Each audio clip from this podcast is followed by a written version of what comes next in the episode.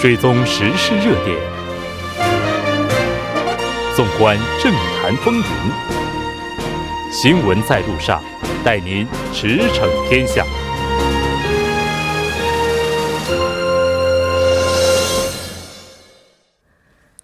了解最新热点焦点，锁定调频一零点三新闻在路上。接下来的半个小时呢，将为您带来此时此刻主要新闻聚焦分析以及数据有话说。广告之前呢，先为您带来一则公告：新闻在路上台庆二十。二十九周年特别节目《六月时事讨论会》在韩外国人生活篇。那在本周末六月二十八号将为您带来我们今这个最后一篇，也就是外籍劳工雇佣许可制度不断引发争论，废止或保留。当然，节目也期待您的参与。那广告过后马上回来。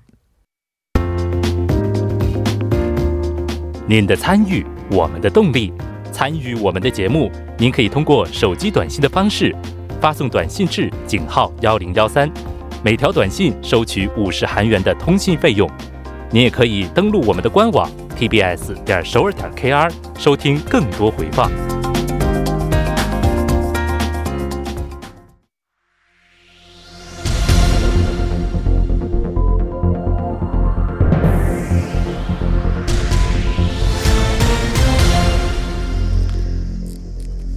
此时此刻，主要新闻。接下来把时间交给新闻播报员柳娜恩，我们稍后再见。下面是本时段新闻。今天，朝野三党交涉团体就国会正常化达成了协议。由于朝野两党的极度对峙，国会大门关闭第八十天后，终于恢复正常。今天下午，共同民主党李仁荣、自由韩国党罗清苑和正未来党党内代表吴信焕在国会举行了非公开会晤，并签署了包含国会正常化方案的相关协议。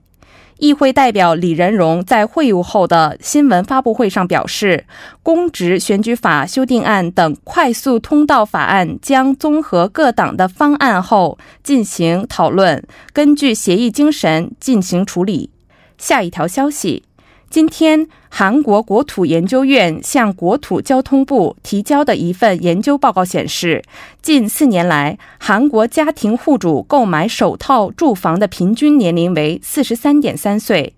研究院去年六到十二月，以六点一二七五万户家庭为对象实施了面对面调查，结果显示。购买首套住房的平均年龄较二零一七年的四十三岁晚了零点三岁，较二零一六年的四十一点九岁晚了一点四岁。此外，近四年来收入处于下流的下游的家庭户主购买首套住房的平均年龄为五十六点七岁。下一条消息，据政府调查结果显示。五月十号发生的灵光核电站一号机核反应堆的热输出值超出极限事件，由人为因素造成。今天，韩国原子力安全委员和韩国原子力安全技术院在全罗南道灵光放射能防灾中心发表了灵光核电站一号机事件特别调查结果。经确认，由于控制棒控制能力测定法时隔十四年进行了修改，工作人员错误地计算了核反应堆的输出值，同时因工作人员对控制棒的操作不熟，引起了此次事件的发生。下一条消息，政府计划扩大家庭型临终关怀服务范围。今天。保健福祉部发表了包含上述内容的关于第一次临终关怀和维持生命医疗综合计划。为了更多的患者提供临终关怀服务，政府决定把服务范围对象扩大至晚期癌症等四种临终疾病患者。针对即将临终的患者，不管疾病的种类，均由医疗机构进行疼痛和临终等医疗管理。以上是本时段新闻。接下来马上为您带来我们今天这一时段的聚焦分析。在今天，国土交通部呢是发表了二零一八年城市规划现状统计，并计划修订弱势群体住房支援项目业务处理方针。那就相关的内容，我们马上连线来自韩国泛亚咨询有限公司的首席顾问杨帆进行详细了解。杨帆，你好。吴真，你好，大家好。非常高兴和您一起来了解我们今天的聚焦分析这一部分具体内容。那今天国土交通部和韩国土地住宅公社是共同发表了二零一八年城市规划现状统计。那这份统计当中主要包括哪些方面的内容呢？嗯，主要是对这个韩国国土的这种区域划分的一些这个年度的变化进行了一个统计。那根据韩国的这个国土计划法，哈，截止到二零一八年的韩国被指定为这个用途区域的国土面积呢是有十万六千二百八十六平方公里。那这里讲的这个用途区域呢，就是呃为了土地的经济和有效利用吧，配合城市管理计划，就把那些被指定用途而且用途不重叠的区域呢，我们叫它这个。用途区域，那根据用途来划分，目前有这样四个区域，四种区域，一个就是城市区域，一个是管理区域，一个是农林区域，再有就是自然环境保护区域。那这四种区域呢，目前在根据二零一八年的统计数据呢，它各自占国土面积的这个比重是不一样。你像这个呃城市区域占国土面积的百分之十六点七，其次是管理区域是百分之二十五点。六，然后农林区域是最多的，占百分之四十六点五。另外的就是剩下的就是自然环境保护区域占了百分之十一点二。而另外在就是人口比较聚集的城市区域里面，又细分了这个居住区域和这个商业区域，还有工业和绿地这样。嗯，是的。那目前的话，韩国在用地方面有什么特点和趋势呢？根据这个这次统计数据的结果来看呢，跟呃二零一七年相比啊，这个被指定用途的这些用途区域呢，它都有不同程度的增减。就比方说，城市区域和管理区域都出现了小幅的增长，城市区域是增长了百分之零点九，管理区域是百分之零点二，而这个自然环境保护区域呢，它是出现了小幅的减少，是百分之零点二。虽然在这个比例数据上来看是。呃，比较少一些，看着像百分之零点二这样的一个稍微小幅的一个减少，但是从它的单纯面积上来看的话，也通常我们在比较面积的时候都会拿如意岛的大小来比较，就实际上这个二零一八年一年这个韩国的自然环境保护区域的减少量呢，相当于呃八点四个如意岛的大小，就是实际上规模并不是很小的感觉。另外，你像这个城市区域里面的这个居住区域增长了百分之零点五，商业区域增长百分之一点一，而工业区域增长最多百分之一点四。另外，就值得关注的是，这个二零一八年居住在韩国城市区域里的韩国人口的统计数据啊，是四千七百五十九万六千四百三十六人，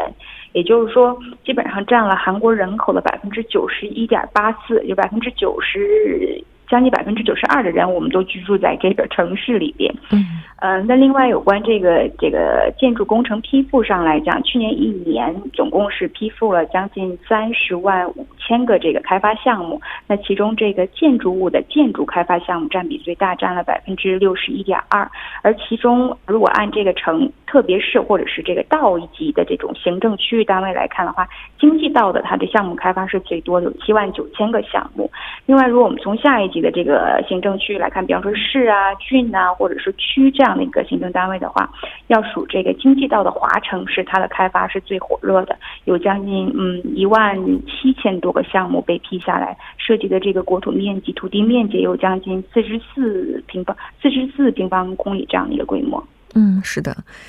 那在二零一九年的时候，韩国的第三期新城市规划项目呢是也已经开始推进了。可想而知，在明年的话，有关这个数据可能还是要继续再往上升一升的。那刚刚您提到，目前居住在韩国城市的人口已经逼近百分之九十二。那今年这个在二零一八年的时候，叫二零一七年也是有所增加，也就是说，这个城市化的水平还是在不断的增加的。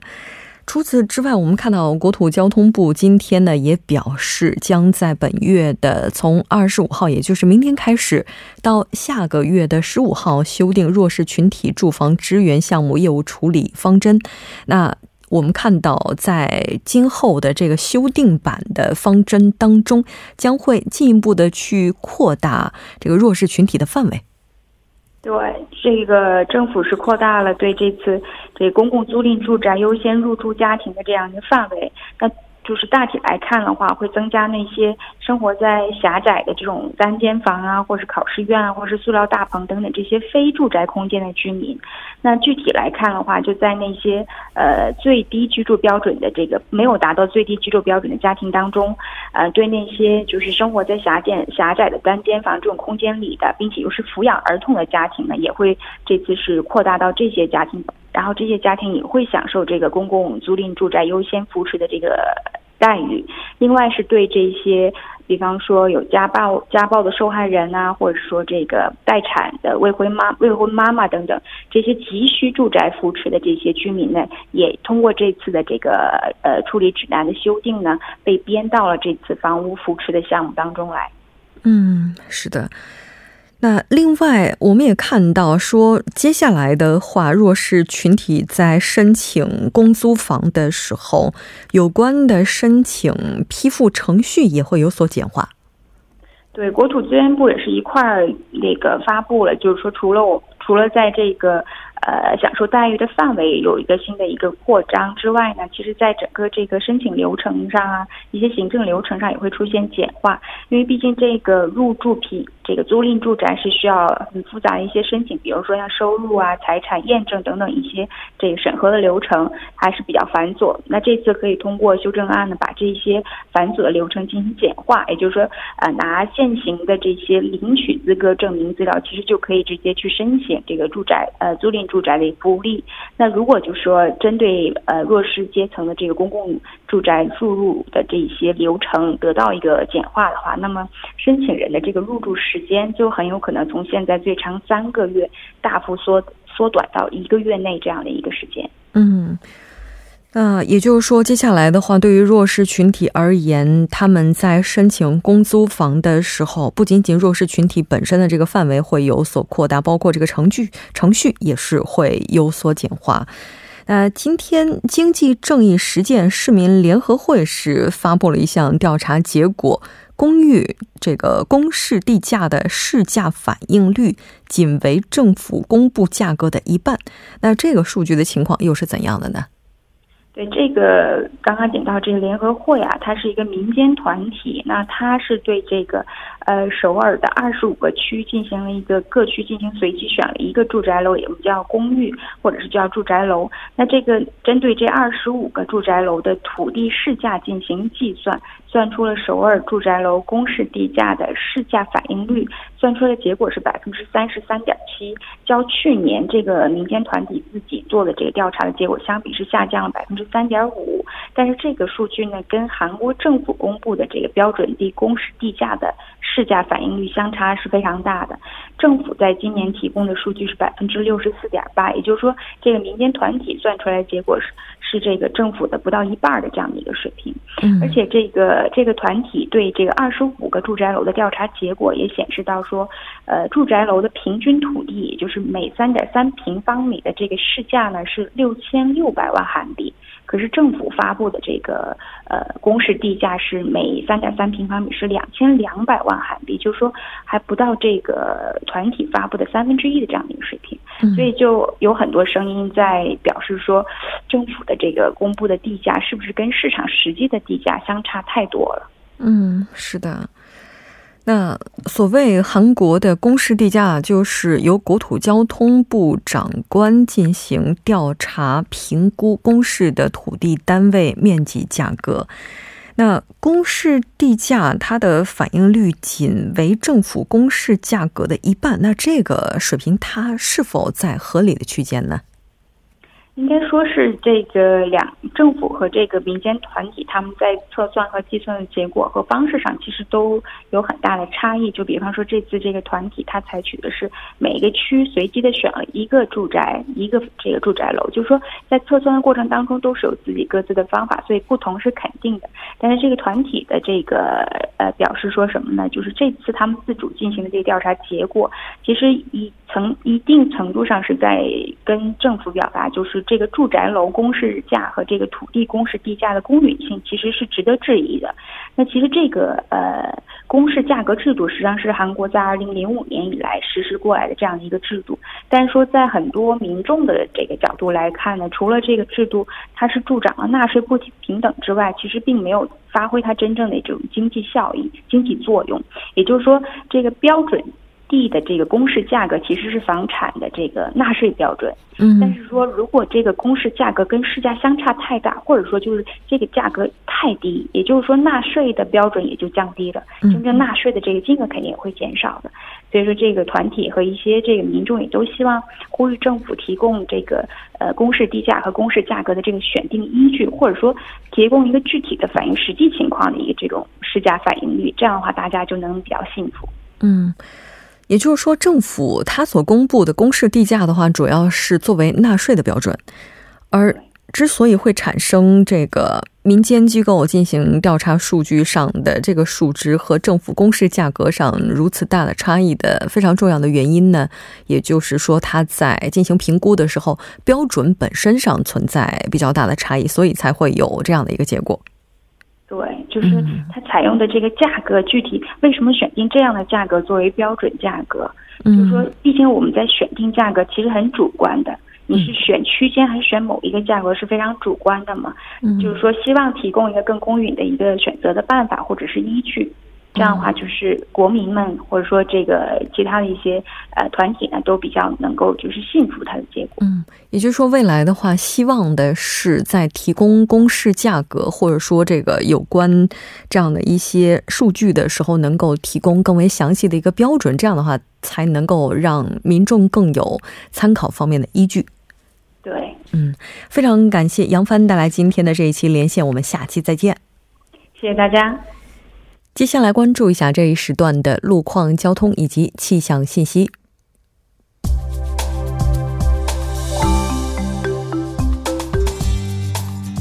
晚间六点四十七分，继续为您带来这一时段的路况和天气播报。我们继续来关注目前时段首尔市的实时路况。第一条消息来自永中路永登浦市场至永登浦站这一路段，目前呢，在该路段的三车道上进行的道路施工作业已经结束，但目前该路段行驶车辆较多，路况复杂，那部分路段的拥堵状况呢也是比较严重的，还望途经的车主们保持安全车距，小心驾驶。下一则路况来自江南循环路金川至水西方向，目前呢，在奉天隧道内部的三车道上正在进行路面维修的施工作业，受事故影响，三车道的部分路段暂时不便通行，还望途经的车主们参考相应路段，提前变道行驶。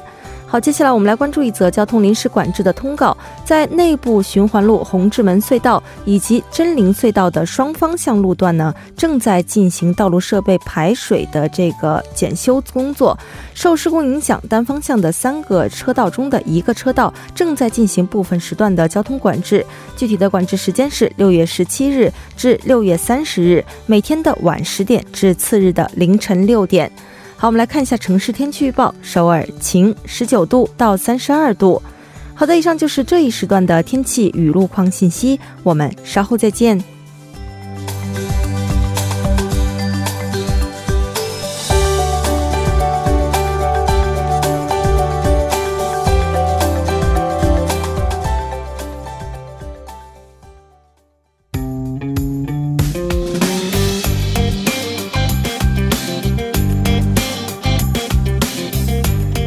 解读舆论趋势数据有话说，接下来马上请出栏目嘉宾张一娜。一娜你好，木真好，非常高兴和您一起来了解今天的数据有话说。依然是先来看一下今天您带来的第一个数据和什么有关？呃，首先是体育界相关的数据啊，关于运动选手训练方面出现了一项啊学院体育正常化劝告案。的一个方案，然后体育革新委员会提出的劝告案的内容是，无论是棒球部、足球部还是哪个运动部，都要上正规的课程，上完义务课程以后，剩下的时间再去训练的一个内容。这样的劝告案出来以后，体育界也提出了一些反驳，说这太不了解现实的一些情况，这样孩子会受不了。于是现在教育界跟体育界双方都是对这个问题议论纷纷。嗯，哎。这儿提的这个学院体育指的是哈光还是大学呢？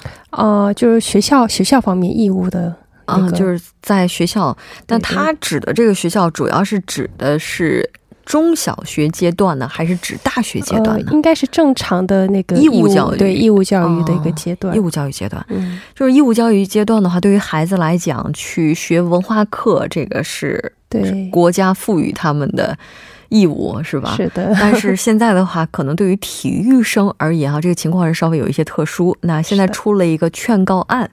那体育界现在开始反驳。咱们来看一下这民众的意见是怎样的。呃，对课后课后训练建议案的意见是百分之五十八点九的人表示是赞成的，百分之二十八点八的人表示反对，大约赞成是反对意见的两倍左右了。嗯，具体调查是与韩国九千七百零六名十九岁以上成年人进行接触以后，最后五百零四名完成回答，置信水平是百分之九十五，抽样误差是正负百分之四点四。嗯，提问是最近体育革新委提出了关于运动员也要参加正规课程训练，在训练在课后进行的运动项目正常化建议案，在下列的建议中，您更认同哪一个？一是为了培养选手的人格基础知识，人格和基础知识需要按建议进行；二是由于缺乏现实性。需要重新讨论以反映现场的特殊性和意见。三是不清楚的一个意见。其实前面两个意见都是其实也有道理，因为那些就是没有上完正规课程的学习呃学生，如果以后放弃了一些运动的话。就没什么事可以做了，嗯，而且最近体育界也发生一些很多不光彩的一些事件嘛，比如说性骚扰啊、赌博啊这些的事件。从这种情况来看的话，让孩子们上完这些正规课程也是情有可原的。但是如果上完课再训练的话，也会累坏这些孩子，也是有不太合理的那种部分存在的。这其实也算得上是一项赌博吧，因为如果这些孩子他们没有办法在体育这条路上一直走下去的话，那又放弃了义务教育，那也就意味着他想要继续再深造的话，困难是重重的。是的，那所以国家出台这个劝告案也是有道理的。体育界的反驳其实也是有他们的立场的。在哪些人群当中赞成的意见是更多的呢？我觉得是不是家长啊？嗯，咱们来看看。好，其实从大部分的阶层分，就是阶层来看的话，赞成的意见还是居多的。特别是二十多岁的人群当中，百分之五十五点七是表示赞成；三十多岁当中是百分之四十九点五，啊，相反反对意见只有百分之四十的左右。另外，四十多岁、五十多岁、六十岁以上反反对意见明显偏低一些，大致上是二十。多岁到三十多岁的二零三零人群，就是韩国统称统称的二零三零人群和四十多岁到六十多岁的四零六零人群的意见会有所不同。因为二十多岁到三十多岁是比较重视体育赛果的体育比赛成果的一个年龄段，嗯，但是但是四十岁以上的人会考虑到刚才所说的隐退后的一些生活，还有最近出现的一些诸多体育界负面消息的一些原因。会更倾向于学校授课的一些必要性。嗯，但不管怎么样的话，就是所有支持的意见以及反对的意见，他们都没有占到压倒性的优势。这点是不是也是挺出人意料的？就是好像就打破了大家对于那种万般皆下品，唯有读书高的这种传统的固有思维。哈，那这个统计咱们就先看到这儿，再来看一下今天带来的下一个数据，了解一下文总统的支持率情况。呃，文在寅总统在国政执行评价在六月的第三周，呃，是百分之四十六点七的肯定评价，百分之四十八点三的否定评价。否定评价在误差范围内小幅偏高，肯定评价比上周下降了两点八个百分点，否定评价上涨了百分之二点九。嗯，那这周的话，政党支持率情况怎么样呢？呃，韩国党的支持率是百分之三十，下降了一个百分点，但也维持在百分之三十左右。民主党下跌了百分之三，是百分之三十八。正义党吸收了部分脱离民主党的一些支持层，然后是百分之七点二，比上周上升了百分之一点一。正未来党上周是百分之五点六，这周也上升了百分之一左右，是百分之六点五。民主和平党是百分之二点。二跟上周差不多，嗯，五党层是百分之十四点六，比上周上升了百分之二点四。啊，这次调查是两千五百零六名完成回答，五点四的应答率，置信水平是百分之九十五，抽样误差是正负二。嗯，是的，这个党派之间的这个支持率的情况呢，我们先那刚刚这个伊娜也是介绍到了哈。那还有什么统计数据呢？哦，下面的数据也挺有意思的，